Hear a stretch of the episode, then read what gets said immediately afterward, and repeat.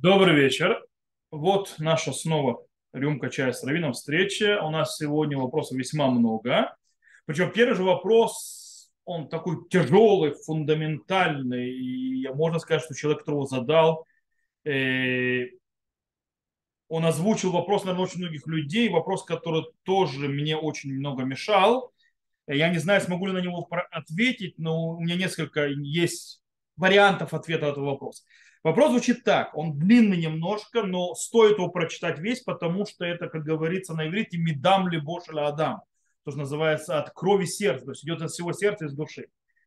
Говорит, почему в русскоязычном религиозном мире так мало маталмидей хахамим, то есть так мало мудрецов Торы?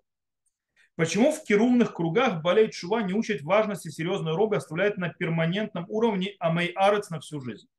То есть имеется в виду, то есть почему нет то есть серьезных мудрецов Торы, а остаются люди амей арец, имеется невеждами на почти на всю жизнь, то есть, да, как бы на всех керунах. Почему все известные русскоязычные религиозные организации преподаватели преподают на достаточно низком поверхностном уровне? Почему всем известные преподаватели скажут своим аудиториям, так, хватит расслабляться у кранов или в синагоге на уроке Урава с кофе и кексиком. Это все, конечно, очень красиво, но это вас далеко не доведет. Тора, которая вас, который вас превратит в другого человека, который вас будет защищать, это Тора, которую нужно добывать самим через пот, слезы, кровь, сидя учиться, иногда ломая голову над парой строк, всю ночь не ложась спать, не вставая со стула, пока не поймешь аргумент. И да, изначально нужно учить э, Алиф Бет, как Раби Акива в 40 лет начал, но в наши дни есть куча учебников, словарей, памятник и далее, курсов грамматики, языка э, писания, языка мудрецов, есть объяснение Штангса, Шутенштайн, Метифта, и после пары масехтов, то есть после трактатов, ты можешь сам уже без костылей, то есть учить Талмуд. Есть онлайн бесплатные уроки на высоком уровне, есть аппликации Ищи University, скачай, э, то есть ДП Микрот имеется в виду это источники, которые они дают перед уроком. Сиди, слушай весь день Рава Шехтер, Рава Виллига. Рав Шехтер один из величайших раввинов США, ученик Рава Соловейчика, это тот, кто не знает, Рав Виллик тоже. Э, то есть человек, вы понимаете, пишет за границы. То есть, да, потом, э, то есть я знаю, откуда он пишет, то есть, да, он пишет за границей, потому что он приводит заграничных, то есть раввинов, э, больших раввинов. Но нет, на русском переподносится на блюдечке с голубой каемочкой вместо того, чтобы научить людей ловить рыбу самим, им дают уже полную приготовленную рыбу, нарезанную на кусочки. Разве не стыд и срам, когда мужчина соблюдает Тору уже 20 лет, но тем не менее остался такой же амарец сейчас, как и был в начале. То есть остался э, э, то, что называется невеждой, как и был. На это больно смотреть, я не имею в виду интеллектуально недоразвитых людей, ведь это мужчины с высшим образованием, математики, информатики и так далее. В основном меня, конечно, беспокоит ужасная ситуация с мужчинами, но в принципе и женщин почему-то не призывает ничего серьезно учить. А ведь можно было настоять, что все женщины э, Балот Чуват хотя бы научились учить хумаш без перевода с Рашей, Рамбаном и так далее. Почему-то не приветствую, виноват в этом массовое отсутствие знаний. И что можно сделать, чтобы это изменить? Вау. То есть вопрос огромный, вопрос действительно серьезный и действительно написывают очень печальную ситуацию, которая, к сожалению, я тоже наблюдаю э, в, рус, в русскоязычном сегменте, скажем так, действительно мало мудрецов Торы, мало настоящих серьезных Талмиде Хахамим. Есть. Нельзя сказать, что нету. Есть. Есть люди, которые серьезно учились, есть люди, которые серьезные мудрецы Торы и так далее, но их очень, очень, очень мало. Э, более того, действительно, если мы посмотрим, я вас, я вас даже не могу, то есть могу не учить, то есть, да, войдите в сегмент уроков, которые существуют, войдите в э, YouTube и так далее, вы увидите, что в куче организаций на русском языке, не снова не хочу обобщать, но, скажем так, в большей части действительно уроки, они на очень поверхностном э, уровне, то есть они очень невысокий уровень. И постоянно крутятся вокруг тех же самых вещей. То есть, да, в основном те же самые темы. Э, или те же самые источники. То есть нету ни ухода ни вглубь, ни вширь, никуда. Э, и действительно многие люди сидят, то есть как бы вроде учатся и никуда не продвигаются. И нету э, действительно то есть глубоких вещей. Кто виноват и что делать, это хороший вопрос. Во-первых, нужно понимать, что виноват Советский Союз. Начнем с этого. То есть, да, виноват в этом Советский Союз, который э, убил то, что называется, многолетнюю традицию учебы. Э, после этого э, виноваты кирунные организации. Почему они виноваты? Я считаю, по причине того, что они пришли не... Смотрите, когда ты приносишь Тору, что нужно для того, чтобы действительно заработать Тор, для того, чтобы называется действительно прикрепиться Тор, действительно в ней подняться и развиться и так далее, нужно много-много пота, крови и слез, это действительно так. То есть, да, это не очень привлекательно, то есть, да, это не привлекает, и многих людей это не приведет на урок, то есть, когда на уроке нужно сидеть и тяжело работать. Людям больше интересно, больше прикалывает, называется, послушать какие-то ворты и так далее. Так легче. Причем эта проблема, чтобы понимать, она была, она не сегодня, не только в русскоязычном сегменте. Эту проблему напис, описывают уже наши мудрецы. Наши мудрецы говорят, что на... есть такой рассказ, то есть два, что мудреца Тора, то есть два Таны, они преподавали. Один преподавал Галаху, Галаха имеется в виду, это более глубокие темы, то есть углубление, понимание. То есть, что называется, устная Тора, как полагается учить, а другой Агады. То есть Агады это всякие рассказы, всякие вот такие вот учения и так далее. И таких ну, мидраши и все такое. И к тому, который преподавал Мидраши и Агады, ходила куча людей, а к тому, который преподавал Галаху, было очень мало людей. И тот как бы обижался. И он ему говорит, на что ты смотришь? То есть, да, я преподаю Гадол, то есть, да, ты преподаешь Аллаху, то есть у тебя более все круто, и понятно, что не для многих. И действительно, э, скажем так, человек может изучать математику, информатику и так далее, но покорять глубины и так далее Торы тоже далеко не всем подходит. Кстати, это одна из причин, это одна из проблем вообще харидимного мира, одна из болезней. Э, в харидимном мире вроде бы учат Тору на высоком уровне, но это не совсем так. Если мы войдем даже в харидимный израильский мир, можем, если пройдется по Ишиве, то мы увидим, то не в, не в каждой Ишиве, в каждом поле серьезно учатся.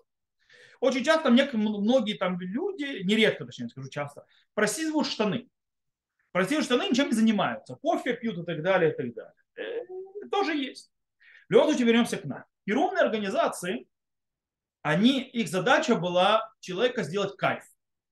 Привлечь его, что он был в кайф. Человек привык Человек расслабился, и некоторые вообще привыкли к тому, что за то, чтобы он ходил учиться, он уже денежку платит.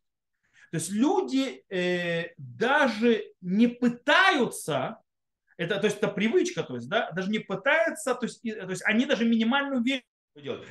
Э, э, у меня какая-то проблема произошла. Э, Почему-то у меня выключился камера. А, камера, да, включился. Мой Microsoft почему сделал какую-то проблему. Вернем мое лицо. То есть мое лицо к вам вернулось. Э, я вернусь назад и, скажу. Кируны, да, это приближающий к иудаизму, совершенно верно. То есть, да, имеется приближающий к иудаизму, кируны организации, все равно их куча. Они пытаются, чтобы было кайф. Иначе паства, как говорится, сбежит. Э, потому что паства не хочет заморачиваться. И их приучают еще оттуда, и много лет. И потому что, представьте, прийти, допустим, человек работает. Во-первых, многие работают. Прийти после того, как ты работаешь. Когда ты не учился сам, то есть ты не был там в начале, в молодости, в детстве, закончил здесь как такое, то есть э, в Ешиву пошел, учился и так далее. Ты человек работающий.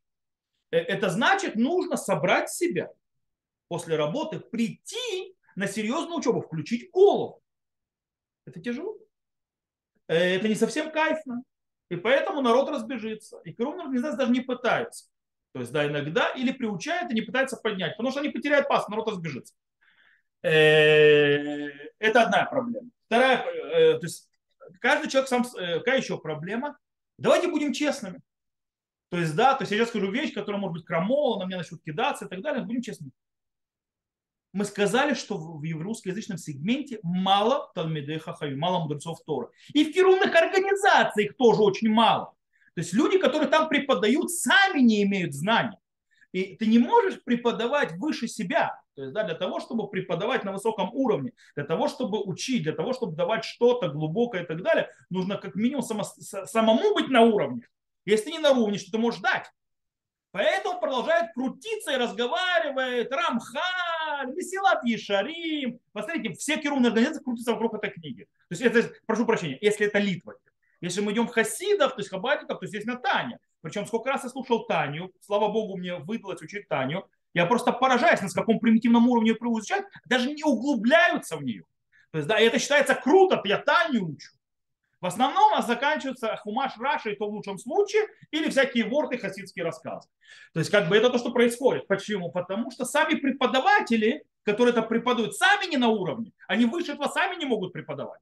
То есть они выше этого сами никогда не учились.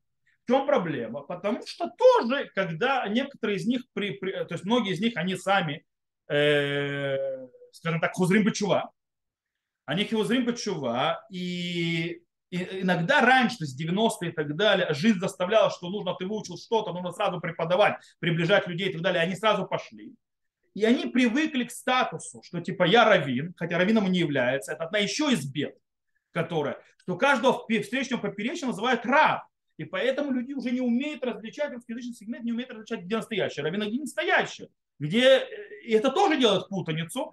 И казалось, что человек считает, то есть я хожу к рабу, учу Тору, называется, он более близкий к людям, потому что вот тот раб, который говорит, я ничего не понимаю, что он говорит, или то есть это он говорит какие-то очень сложные вещи, да я пойду том, там, височки выпьем, называется, пивка бахнем, и поговорим там, не знаю, недельной главе и так далее. Но он же тоже раб. По-настоящему ты хочешь не к. Ты хочешь человека, который раввином сам никогда не был и раввином не является. И, и преподавать выше просто не умеет. Потому что где он учился? Никогда учился. Почему? Потому что когда-то он что-то получил, какие-то книжки он читает, потому что он тоже как-то зарабатывает деньги на работу и так далее, и он теперь преподает, он считает раввином. Там, кстати, есть одна проблема. Э, в русскоязычном сегменте есть слишком много гордыни. То есть э, люди не умеют, то есть, да, сказать, да, извините, ребята, я не раввин, и мне нужно идти самоучиться. Для этого нужно себя переступить. Э, и есть люди, которые это сделают. То есть, как, когда, они, допустим, там, когда они жили в России, преподавали, что-то учились, не было достаточно от кого учиться. Когда они приехали в землю Израиля, многие из них, я типа раввин, я крутой, продолжаем преподавать. Но уровень его таки остался низким. Другие сказали, я приехал в землю Израиля, я пошел учиться. И таким образом у русскоязычного сегмента, да, есть, то есть э, э, Талмиде Хахамим, то есть которые, да, пошли учиться, и которые даже книги хорошие написали и так далее. То есть есть люди, их мало, но есть.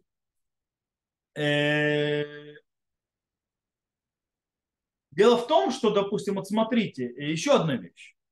Э, когда спрашивают, меня спрашивают несколько раз тоже, то есть, э, почему, то есть, выбирают, то есть, есть на русском языке такой трактат или такой трактат или такой трактат? Нету. Почему нету? По причине того, что, обратите внимание, те трактаты, которые переводят, и то это не перевод, это легкое объяснение, тогда, там очень такой не совсем перевод, э, очень легкие трактаты не тяжелый. Почему? А все очень просто. Это вкладывание денег, больших денег. А кому это надо? Никому. Почему нет? Потому что, а кто будет преподавать Талмуд на высоком уровне? Кто это умеет делать на русском язычном? Только тот, кто хорошо учится в Ешивах. А кто учится хорошо в Ешивах?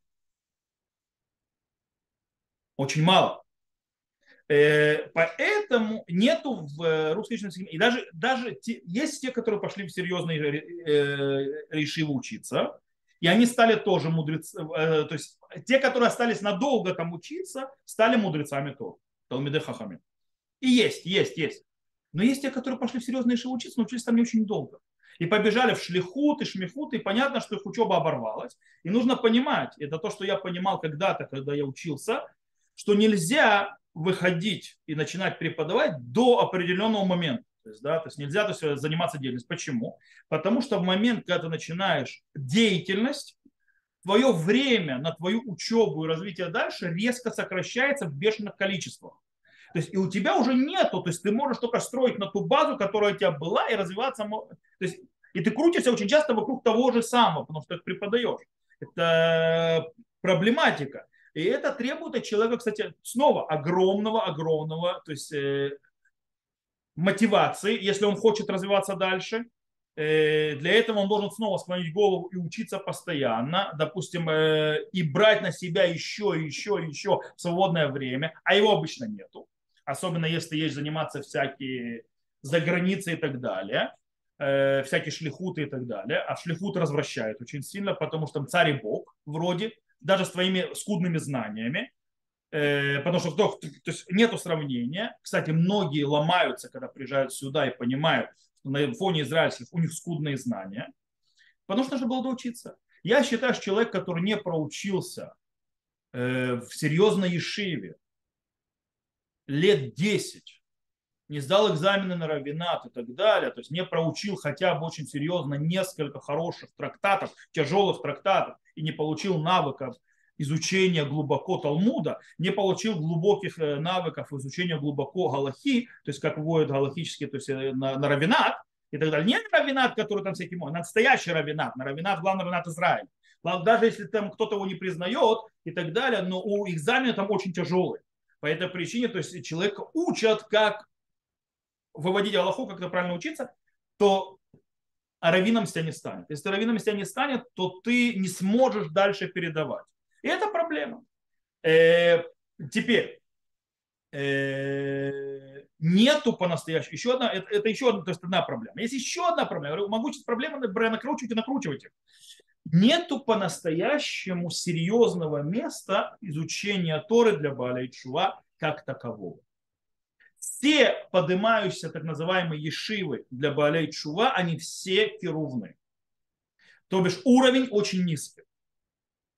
Есть ребята, которые Хадрубы Чувай пошли в израильские ешивы, где уровень высокий. И там они учились. Вот обычно оттуда выходили Талмиды Хамим. Те, которые остались в керувных ешивах, Талмиды Хамим не стали. Почему? Потому что снова преподают там кто? Керувные. Керувные обычно невысокого уровня. Ну и так далее, и так далее. Плюс нету баз. Э, и проблема в том, что далеко не каждый хузер Бетшуа, вернулся к расканию, может пойти в израильскую ешиву. А, у него нету базиса. Б, у него нет программы, которая будет его поднимать и прокачивать для того, чтобы он поднялся для базиса и смог то есть, самостоятельно глубоко учиться и многие других вещей. На русском языке таких программ тоже нет. Хотя многим нужен русский язык, у них нет иврита достаточно. И действительно, как Араби Акива начинал учиться с Алиф Б, то есть нужно, то есть если нет заведения, в котором учат Алиф Б, а в соседней комнате учат Гмару на уровне на сворот близкое, то есть, да, то есть я не знаю, как объяснить по-русски, э, то есть на уровне глубокого э, анализа. И учат Галаху, называется э, глубокий анализ, потому что нету достаточно. Нету, кстати, равинских курсов серьезно. Э, вот вопрос приходит, можно ли самостоятельно учиться и можно самостоятельно дойти до уровня Талмидых Хамим. Нет, нет и нет. Никогда. Потому что Талмид Хахам не может быть без масорот, без традиции. Традиции ну, передаются у больших раввинов. Для того, чтобы продвинуться, стать Талмид Хахамом называется, потому что человек, когда учится сам, у него нету критики и проверки, что он выучил, что он понял. Просто не существует. Он должен, во-первых, то есть получать критику и, то, что называется, э, иметь инструменты анализа и проверки даже самого себя на будущее. То есть, да, э, правильно он понял, неправильно, и как, то есть, как, то есть я понял что-то в Талмуде. Правильно ли я понял, нужно прогнать через другие места в Талмуде или у мудрецов первых поколений. Если там где-то идет не состыковка, значит, не так понял, передумывай. То есть, да, э, значит, ты не то понял. Вот. И этим навыкам нужно учиться. Кто тебя научит? Самостоятельности учит? Никто. Потом, э, где ты возьмешь традицию, если у него сам учишься? Ни у кого. По этой причине, это еще одна вещь, кстати, э, еще одна вещь, даже если человек учился и так далее, и вроде научился, у него нет то, что называется шимуш. Ведь дело в том, что Талмит Хахам, мудрец Торы, он не может быть без учебы. То есть без, э, только с учебой. Ему нужно еще э, учиться, то, называется, практики. И, и как быть мудрецом Торы, и что делать у большого мудреца Торы. Перенимать это. Называется шимуш. У кого этого не было, раввином не станет. То есть он будет знать то, другое, но у него не будет э, как это сказать, он не, не, это как человек, который научится куче теорий, но не знает, как теорию реализовать. И могут понаделать кучу ворот. И я видел это не раз, не два, не три, не четыре, не пять, не шесть. Короче, э, во-первых, нету э, действительно серьезных учителей. Э, часто у серьезных учителей я это вижу. То есть не буду говорить о себе, называется, я вижу про, про других. Я вижу Э, я вижу у других серьезных раввинов, которые в Талмудахаме, у них нет учеников. То есть обычно ученики у всяких вот если он будет рассказывать Каббала и что-то еще, вот так вот будет много учеников. Правда, там обычно какую-то фигню на уши вешают, но какая разница?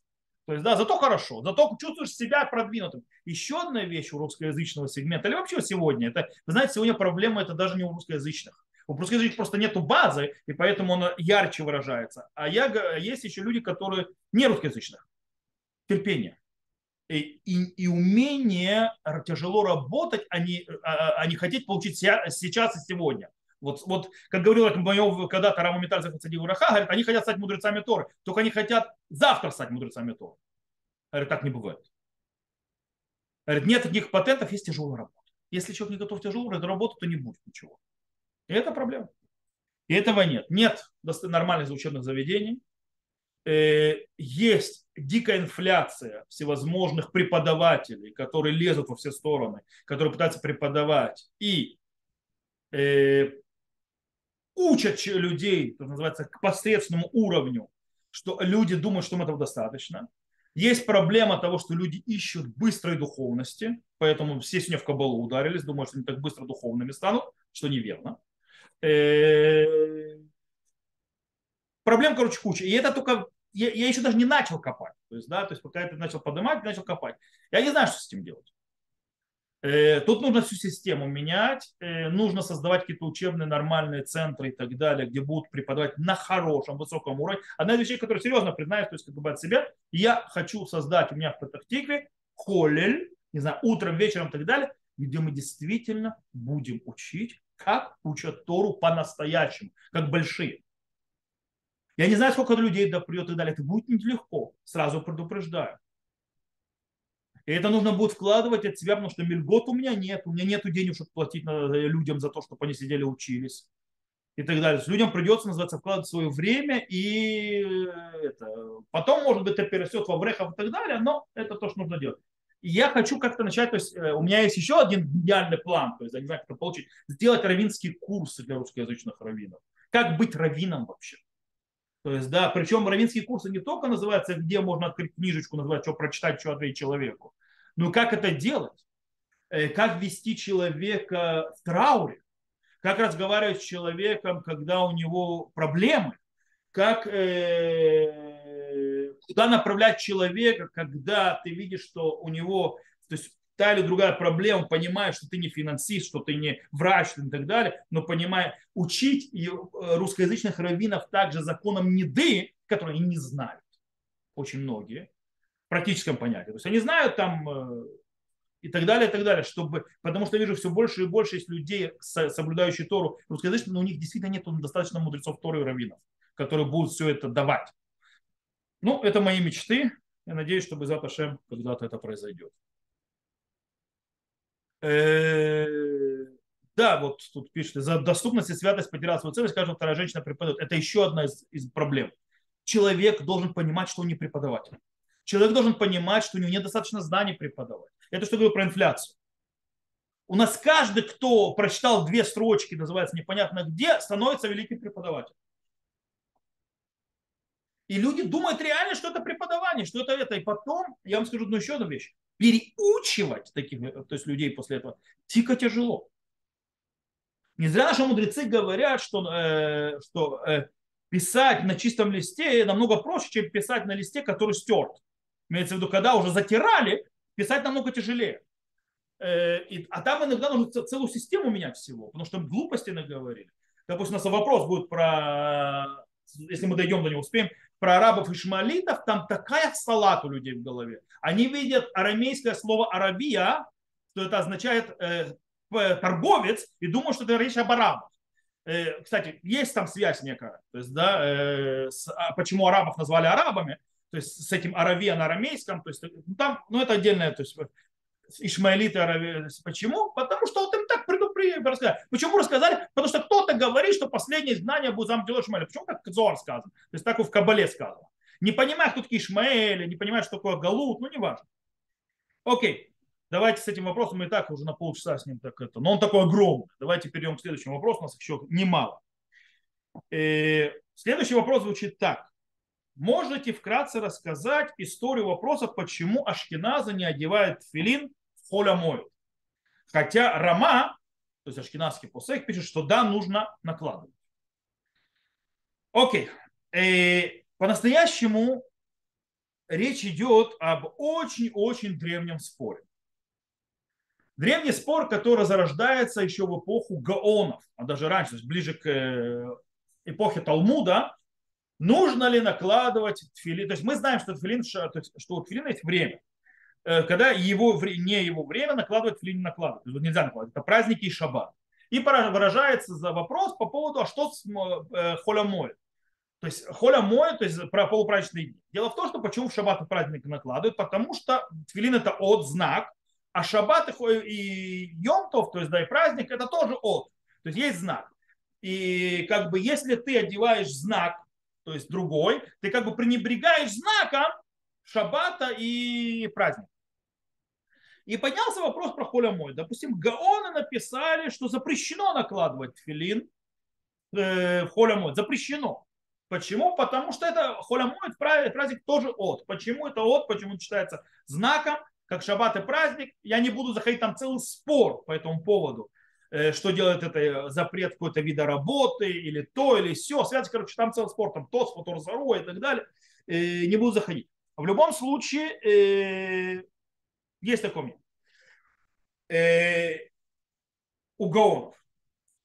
В Европе Тосфот тоже приводили эти вопросы. И Тосфот в конце концов пришли к выводу, что привели, отторгли, то есть запреты, сказали, что тфилин, то есть можно на то. Рош, допустим, Рабин Ашер тоже и так далее. Но есть очень интересная вещь.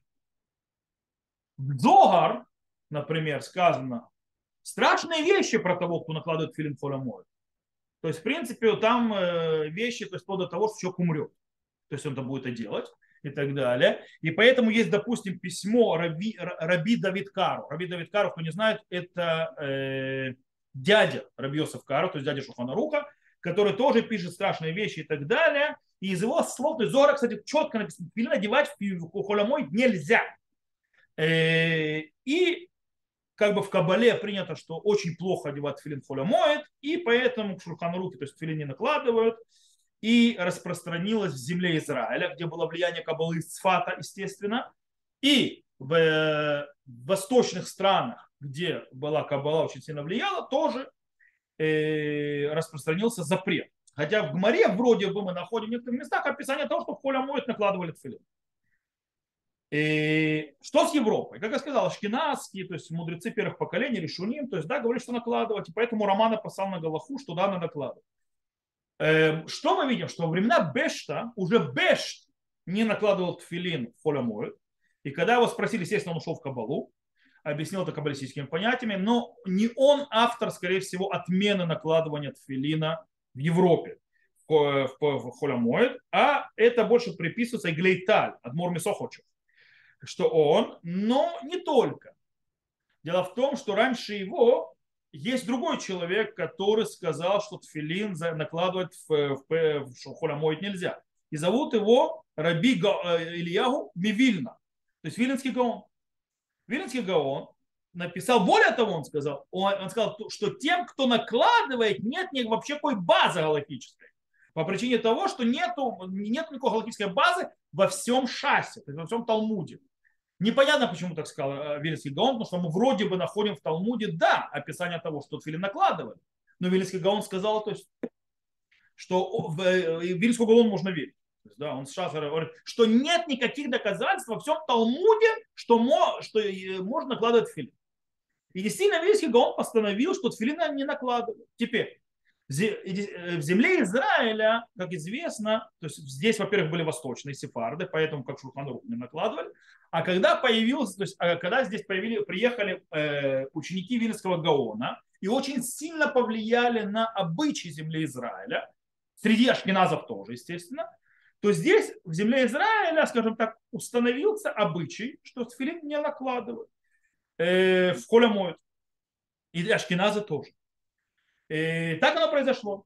И в Европе есть разные обычаи, многие то есть, накладывают, те, кто накладывают. ТАСС пишет, что накладывать, накладывать, но без благословения, потому что есть опасение, что благословение может быть впустую. Э, есть те, которые что говорят благословение тише. Короче, известно, что Вильнюс, э, Рэб, э, Гарав Мибрис, так называемый Ребелвел, то есть э, дядя Рава Соловейчика и сын Рабхайма, э, когда он, он накладывал в Европе, когда он приехал в Иерусалим, когда он поднялся в землю Израиля и переехал жить в Иерусалим, он перестал накладывать филин поле моря. То есть это вкратце история, если кому-то было интересно. Окей? По поводу накладывания тфилина в холе моря. Перейдем к следующему вопросу. Продолжение в о плодовых деревьях. Мы говорили о плодовых деревьях. Возник вопрос, какой статус у оливковых деревьев на храмовой горе. Если на храмовой горе есть много оливковых деревьев. С точки зрения Торы, при восстановлении храма их следует пересадить или уничтожить. Так, насколько мне известно, э, запрещено сажать деревья в храме. Действительно, человек прав, это очень хороший, кстати, вопрос, э, что есть запрет сажать деревья на всей территории храма. Почему? То есть это потому что как у идолопоклонников, то есть да, они сажали деревья возле жертвенников и так далее. И, кстати, это одна из запретов, что нельзя сажать деревья возле синагоги. Э, э, там тоже есть очень определенные то есть, законы, э, как и какое растение, как, на каком расстоянии можно сажать от синагоги, но это отдельная тема. И по, по идее, когда будет строиться храм, эти деревья нужно убрать, все эти оливковые деревья. Кстати, это можно делать мы знаем, что мы, ради заповеди можно убирать плодовые деревья. Э, так мы учим из Аллахи. И, например, даже если, чтобы расширить синагогу и так далее. Если строить храм, понятно, что можно их убрать. Теперь вопрос хороший человек задал, их надо уничтожать или просто пересадить. Это очень интересный вопрос по причине того, что если бы там был какое-то скопище, то есть едал поклонников, и там бы росли эти деревья, понятно, что нужно уничтожать. Здесь же, по идее, более того, если бы там стоял храм, кто-то посадил это дерево, естественно, его нужно уничтожить. Но храма там нет. И скопища поклонников там тоже нет. По идее, деревья там посажены не на месте храма, а вместо храма. То есть, как бы вроде бы они не посажены запрещенным путем. И поэтому вроде бы их не надо уничтожать, а нужно их будет пересаживать. По-настоящему нет ответа на этот вопрос. Вопрос интересный. Я думаю, что можно их будет пересадить, не надо их будет уничтожать. уничтожать. Но э, вопрос интересный. То, а теперь перейду к вопросу, который вообще не собирался им заниматься, но из-за того, что в группе рюмки чая начался, то есть это вот спор, э, а у меня нет времени объяснять все, что я имел в виду, когда я сказал то, что я сказал, это по поводу того, являются арабы сегодняшние потомками Ишмаэля. То есть мы знаем, то есть, да, то есть э, есть арабы, есть ишмалитяне и так далее, и вроде бы у наших мудрецов, кстати, у наших мудрецов, если мы откроем Талмуд, арабов ишмаилитянами не называет никто и никогда. Есть в Зогар э, какие-то упоминания такие очень отдаленные, но там тоже нужно понять, что такое арабы. То есть, да, что значит арабы, почему-то ишмаилитяне. Вы сейчас поймете. Э, и Рамбам говорит про пророка Мухаммада, этот у э, ну и так далее, у Раши, все, все эти вещи вы будете среднее, средневековье и дальше. Тут нужно немножко войти в историю. Во-первых, давайте поговорим о потомках Ишмаэля. Во-первых, то есть, и нужно запоминать, мы говорим о наших арабах и, они, э, и о шмелитянах, то есть, да, которые потом Ишмаэль. Во-первых, мы знаем, что Торе, и не то, и в Девре Гаямим у нас вспоминается 12 потомков Ишмаэля. Э, дело в том, что когда мы видим описание шмалитян э, в Танахе, то речь идет о кочевниках, то есть народ, народ, который он кочевой, который находится очень близко с землей Израиля. Дело в том, что нужно понимать, что сам Ишмаэль, где его поселение, куда он ушел, Само поселение Ишмаэль это Негев. На секундочку. Не Аравийский полуостров, Негев. То есть Хайруи и так далее, где это находится, куда уходит Агарь, где она поселяется, она поселяется где? В Негеве, в Бершева. То есть, да, э, и более того, мы находим, что они находились в Негеве, в Синае, и, ну, короче, где-то между южными границами земли Израиля и в сторону Египта. Почему в сторону Египта? Потому что напомним, кто такая Агарь. Она египтянка. Э, и, в принципе, туда не расселяются. Действительно, э... то есть это выходит из Торы. Можно э, у пророков увидеть, то есть у Шаяу, что еще в нескольких местах, что как бы называют э, Кидар, то есть да, Кидар это один из потомков Ишмаэля, что царство Кидар вроде бы было на юге от земли Израиля или на юго-востоке, то есть вроде в сторону Саудовской Аравии, э, не Саудовской Аравии, в сторону Аравийского полуострова. Э, и может быть оттуда там появились Ишмаэли. В чем проблема? Проблема в том, что ишмаэлитяне улетают вообще, то есть упоминания их в районе 8 века до нашей эры. Мы просто исчезает их упоминание. И мы теряем вообще, то есть как бы какую-то связь, что произошло с ишмалитянами. То есть, да, куда они двигались, куда они ходили, что они происходили с ними и так далее, и так далее. И это проблема. Э, но мы знаем точно, что э, есть, кстати, те, которые говорят, что шмалитяне это набатей. Знаете, набатим, набатим, которые были, это есть шмалитяне. Вот этот вот народ, который, причем у них была столица в Петре. У них была столица в Петре, то есть, да, то, то есть знает, то есть есть э, новотейские, то есть пустыни, вы можете видеть новотейские города, которые это и были шмалитяне. Э, допустим, есть еще в книге Нахамья тоже видно, что царь Кидар, то есть, да, а Кидар был, как я сказал, то есть это Саудовская Аравия. Теперь, еще одна вещь. В ассирийских упоминаниях э, из северо-арабских, так называемых, э, упоминаются, э, скажем так, некоторые племена то есть, да, который находится в, из, в том э, районе так называемой э, Аравийского полуострова, и среди них есть находится Невиот, Невиот Танабатим, скорее всего, кстати, потом Кашмеля. Откуда, то есть, э, считаю, что Невиот, который упоминается, то есть, да, Невиот, это, э, то есть, от этого пошло слово наба, Наватим, то есть, да, то есть, как они, как они по-русски называются, набатейцы, на, на, на, нават, набаты и так далее. Вот. Э, а это слово Невиот, и Кидар, и, да, и потом Адабель, Дума, Маса, Суман и так далее, и так далее. И это куча-куча народов. И в принципе появляется так называемое название всевозможных пустынных народов, которые шляются там по всей территории, их начинают называть арав, аравим.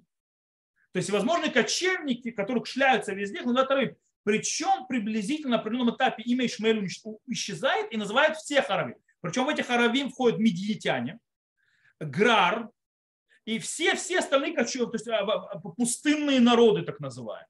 Поэтому кто там Ишмаэль, а кто там не Ишмаэль, вообще непонятно. То есть, да, их просто всех называют арави. То есть, да, арави, вот кто там шляется по пустыне, все эти кочевники, все арави. Причем далеко не все ишмаэлитяне, как вы понимаете. Знаете, там Ишмаэль, и Медиан, и все на свете. Медиан, как вы знаете, к Ишмаэлю не имеет никакого отношения. Э, вот. Что происходит дальше? Э, дело в том, что слово араб вообще не араби непонятно, что это означает это слово. У этого слова есть куча источников, почему-то а, а, источник этого слова, то есть, да. Арамейское, то есть значение я уже сказал, арави это сохер, продавец. То есть любой следующий по пустыне продавец назывался арави.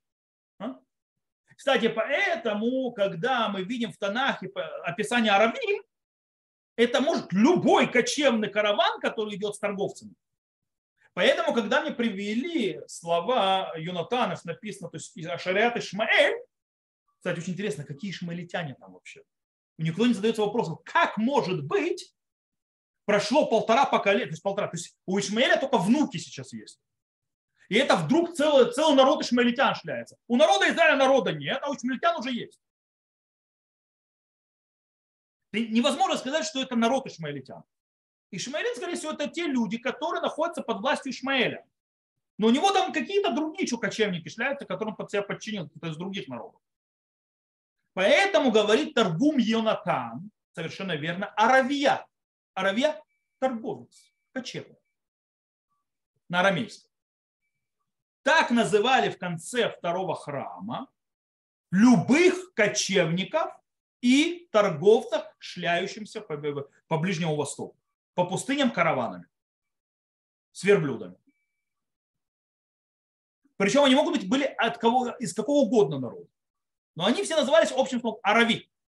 Аравия. Поэтому привести из Тергум Йонатан, когда он упоминает там Ишмаэлитян, когда живет Йонатан в эпоху второго храма, когда начинают Ишмаэль, то есть называют, то есть, э, то есть он что говорит? Кто такие ишмаэлитяне? Конечно, не Ишмаэль, потому что не может быть Ишмаэль. Это не могут быть народ Ишмаэль, он еще не расплодился настолько. А это имеется в виду торговцы Ишмаэля, то есть, да, вот они там шляются. И это, кстати, логично по причине того, что они взяли и продали, они купили и продали. Кстати, кому они продали? Другим арабам, медианитянам. То есть, да. То есть там вообще непонятно, кто кому продал. Там Ишмаэль, Медиан, то есть, да, э, короче, там всякие что-то. Теперь, все хорошо и замечательно. На определенном этапе, э, так как Ишмаэль был часть этих кочевников, кстати, а, еще про эпидемиологию слова арави. Есть объясняют, что это слово арава. От слова арава это идущий из Иорданской долины. Тогда, как вы понимаете, то есть, да, э, ара... сейчас вы поймете, почему современные арабы не могут быть аравим. Они даже не только не шмалит, они даже не аравим. Э, потому что если те, кто исконные этнические арабы, так называемые, пришли с Аравийского полуострова, а никак не с Иордании северной. А, кстати, те люди, которые проходили то есть, при продаче ИЖСФ, они шли с Гильада, Гильада Северной Иордании. Короче, эпидемиология слова Арави непонятна. Аравийский полуостров, торговцы, люди из Аравы, люди пустыни, кочевники. Э, в любом случае евреи, то есть во втором храме появляются, когда упоминают аравим, их начинают смешивать с ишмаилитянами. Ишмаилим, аравим, начинается смесь такая. есть, да? Хотя это не один народ, мы уже сказали. Теперь, когда после разрушения храма и когда народ Израиля то есть, начал расселяться, особенно двигаться в сторону Северной Африки и Йемена и так далее, а это Саудовская Аравия, то есть Аравийский полуостров и так далее, ближе к шестому веку, что происходит? Они рассказывают, рассказывают про Ишмаэля, Ишмаэля и так далее. Их слушает товарищ Мухаммад и его люди, и Мухаммад решает. Кстати, Мухаммад вообще у него ни разу не было, то есть Мухаммад, то есть до, скажем так, э, до Мухаммада вообще никто не связан, то есть э, они вообще себя с Ишмаэлем не связывали никак. Но когда услышал Мухаммад, ему очень понравилась эта идея, создатель ислама. И он и объявил себя, то есть, да, что он потомок Авраама. Через кого? Через Ишмаэля. Причем не имея никаких доказательств, не имея никакой этнической связи, не имея никакой традиции на это. То есть, да, он себя объявил потомком Ишмаэля. Окей. Но потомок Ишмаэля там уже давно непонятно, что все смешали эти кочевники туда-сюда ходящие. Причем сказал, там был и Медиан, и Грар, и кого там только не было. А? Почему сказал, что Ишмаэль сегодня не существует? Так скажите сегодня, то есть если этнически русские, да почти нет. Там столько смесей уже. Э, теперь, но тут не самое главное. Допустим, они, допустим, даже они потомки Ишмаэля. Допустим, мы уже сказали, то есть это не потомки Ишмаэля по-настоящему. Это куча смеси разных народов, которые назвали арабами. И почему называют наши мудрецы Ишмаэлем, это по причине того, что уже Ишмаэлем начали называть каждого поперечного проходит по короче, только кочует по пустыне. Поэтому это как-то вошло в конце второго храма и как бы и пошло. Поэтому видим это уже более поздние времена, когда начинают Ишмаэль, Ишмаэлем называть всех. Причем, обратите внимание, мусульман. Но тут тоже не вер. Почему тоже не вер? Когда Мухаммад выходит на войну и начинает захватывать, ислам покоряет мир, происходит арабизация всех тех народов, которые они захватывают. Они не являются даже этническими арабами-кочевниками, тем более не ишмаэлитами. Они вообще в Ливане финикийцы, сирийцы, ассирийцы, каздеи. Да кто нет? их завоевывают, им насаждают насильно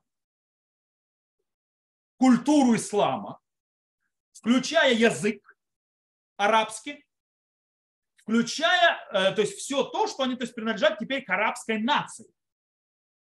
Причем они этнически арабами не являются.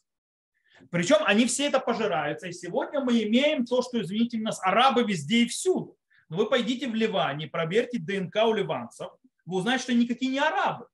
У них будет ДНК финикийцев, сирийцев, да кого угодно. Сирийцев прям нет, то, что сегодня. Сегодня сирийцы тоже называют арабами, но они не арабы. Единственное, кстати, очень интересно, кто не поддался арабизации, это Иран. То есть, в принципе, мусульмане, шииты, которые в Иране, по причине того, что они персы этнические.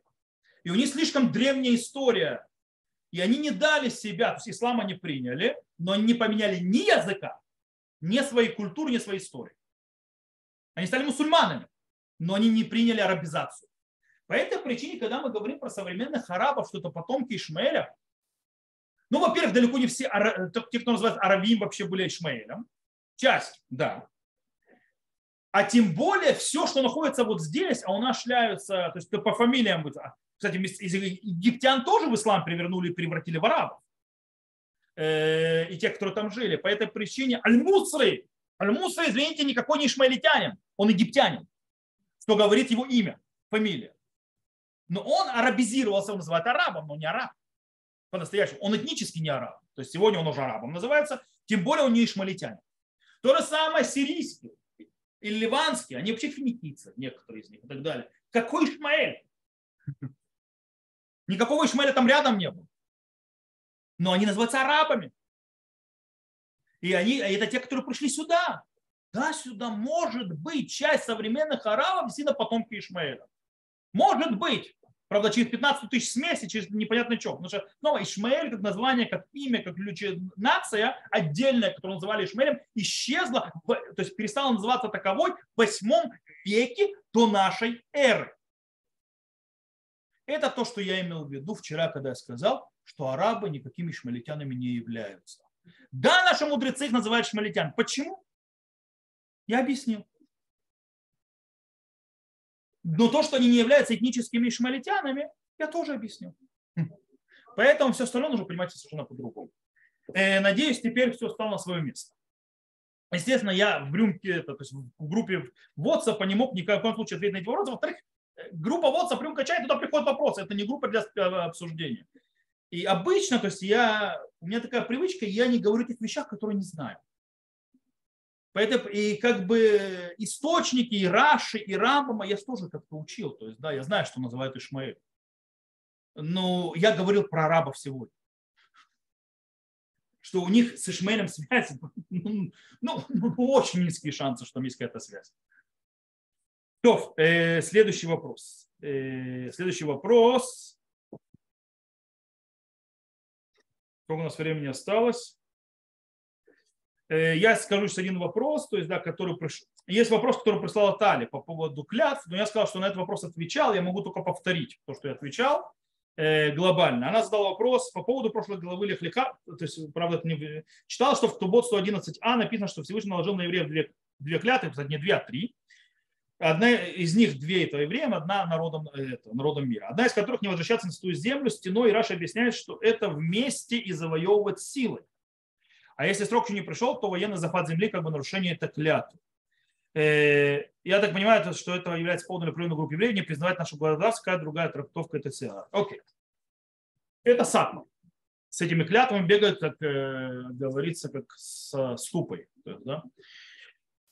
Есть Гмара в трактате Брахот приводит э, фразу Шира Ширим, Ишбати Утхембнот Рушалаем, три раза, которые повторяются, именно что взял Всевышний при восходе из изгнания три клятвы. Первая, называя, он взял с народа Израиля клятву не подниматься стеной, вторая клятва не э, задирать не народы, то есть не евреев, и третья клятва – это клятва, обращенная к неевреям, чтобы они не притесняли евреев, когда они в изгнании. И если, то есть, и нужно ждать, то есть, как бы эти клятвы нельзя. Теперь, на одной ноге по абсолютному большинству комментаторов эта клятва не является никакой галахой. Это мидраж. И они ни к чему не обязывают.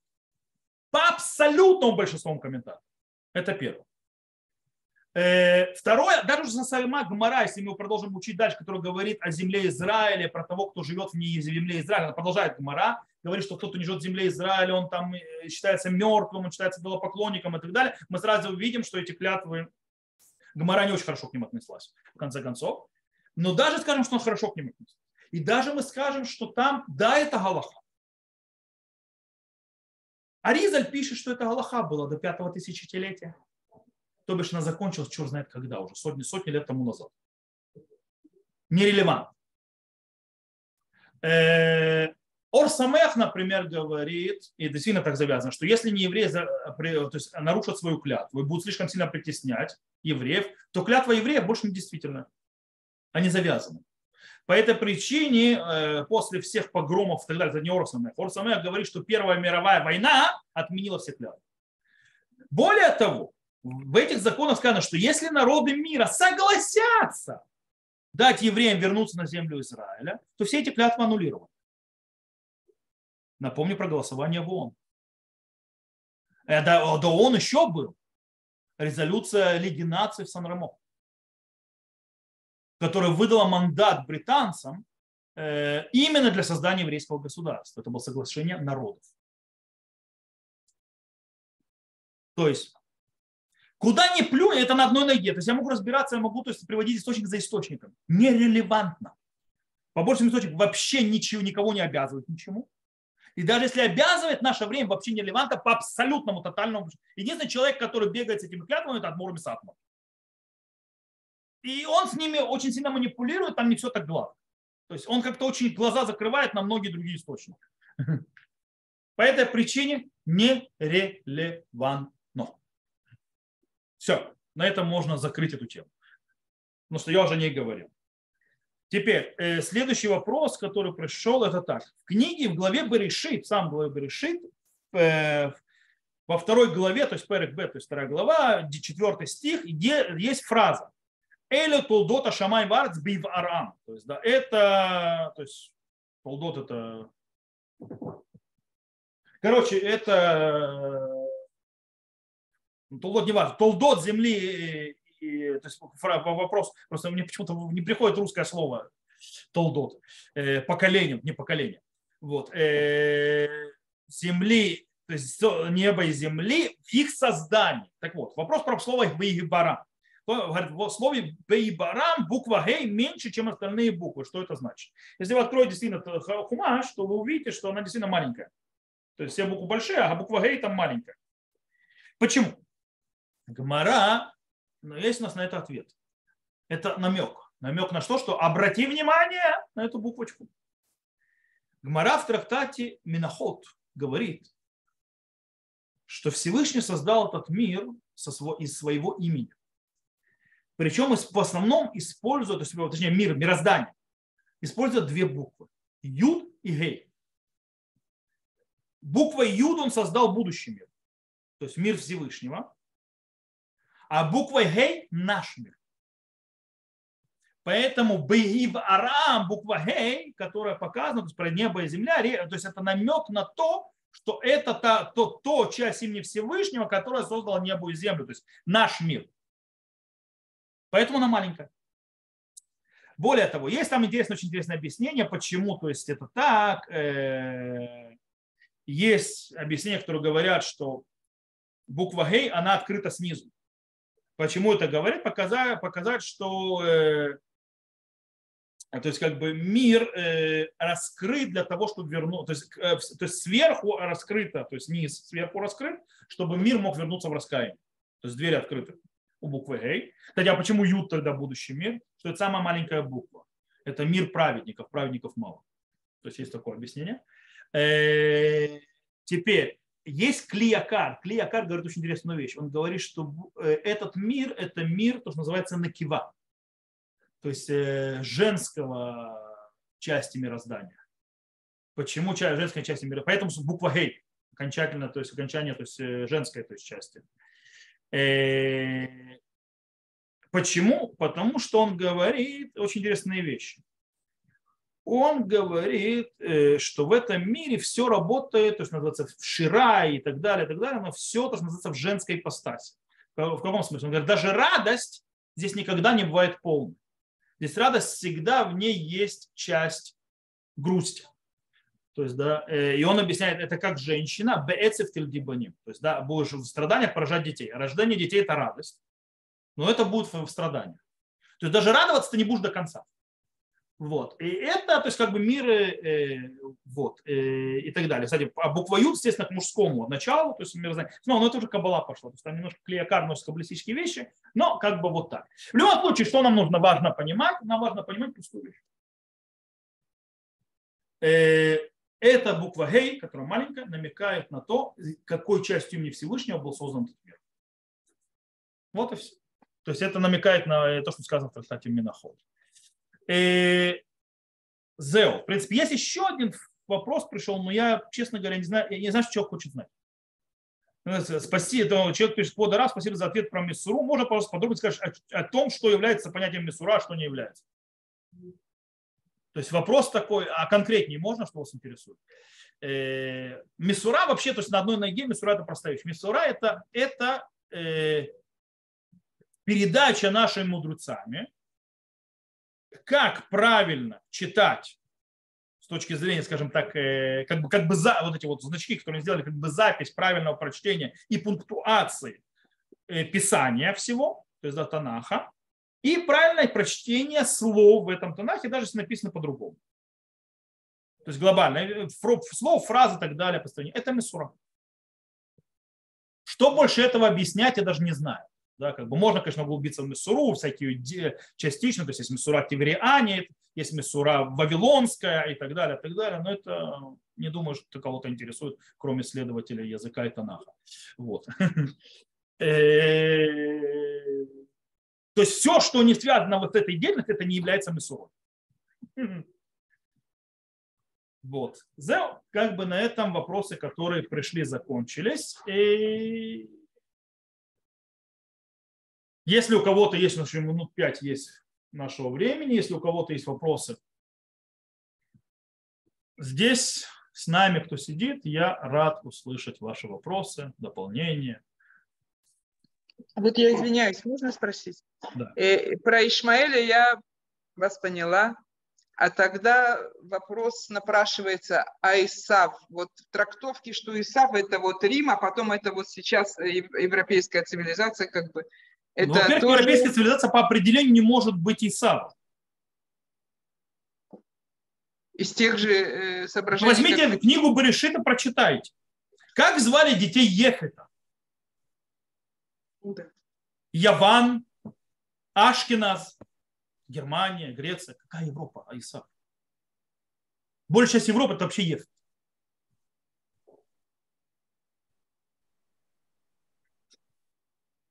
То, То есть имелось в виду, имелось в виду наследие духовное Исава.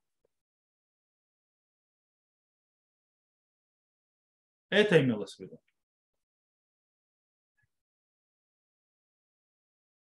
То есть, что сейчас четвертое изгнание это Исав, это э, как бы образно, это духовное?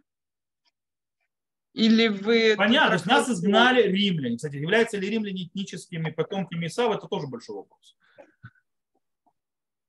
Они идеологические его потомки, это точно. Потому что потомки Исава, давайте почитаем, кто его дети, кто его внуки, кто его правнуки, где там Рим.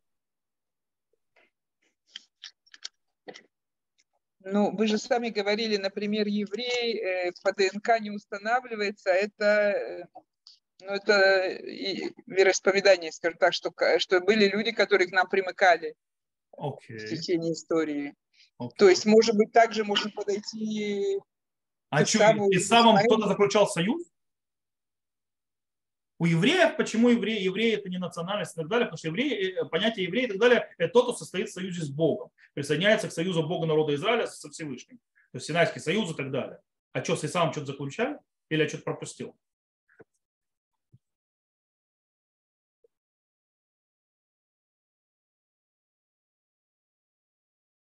Французам нужно родиться французом. Ты не можешь стать французом. Немцам нужно родиться немцем, не может стать немцем. Нет, ты можешь стать часть немецкой нации и так далее, то есть немецкого, то есть э, так называемого народа, ты не можешь быть этническим немцем. А у евреев нет такого понятия этнический еврей. Потому что само понятие еврея, точнее не еврей, это вообще неправильное понятие. Еврей это наш товарищ Сталин врубил для того, чтобы нас оторвать от религии. Потому что евреи называли всех перешедших э, реку. Э, а имеется в виду иудей понятие иудея это Человек, который называется из колена Бениамина, он иудей? Нет. Он иудей по, по, по союзу, но не по рождению. Он, беним, он иш ямини. Мордехай ха-иуди иш ямини. Мордехай, который был он иудей, человек из колена Бениамина. Почему он иудей? Потому что он из иудеев. Исполняет законы иудеи. То есть, э, то есть евреи, то, что так называемый иудейство. Поэтому мы потомки Шема, да. Но еще пару потомков Шема. Те же финикийцы.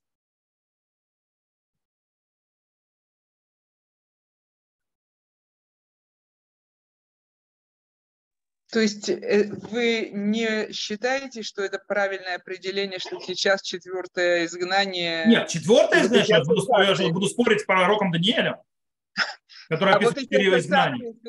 Мы... А написано Галут и дом, не написано Галут и сад. И дом, да, да. Понятно, что и дом это Исав.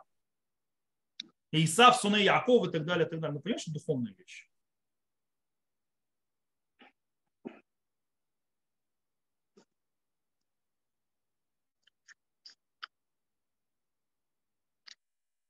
Спасибо.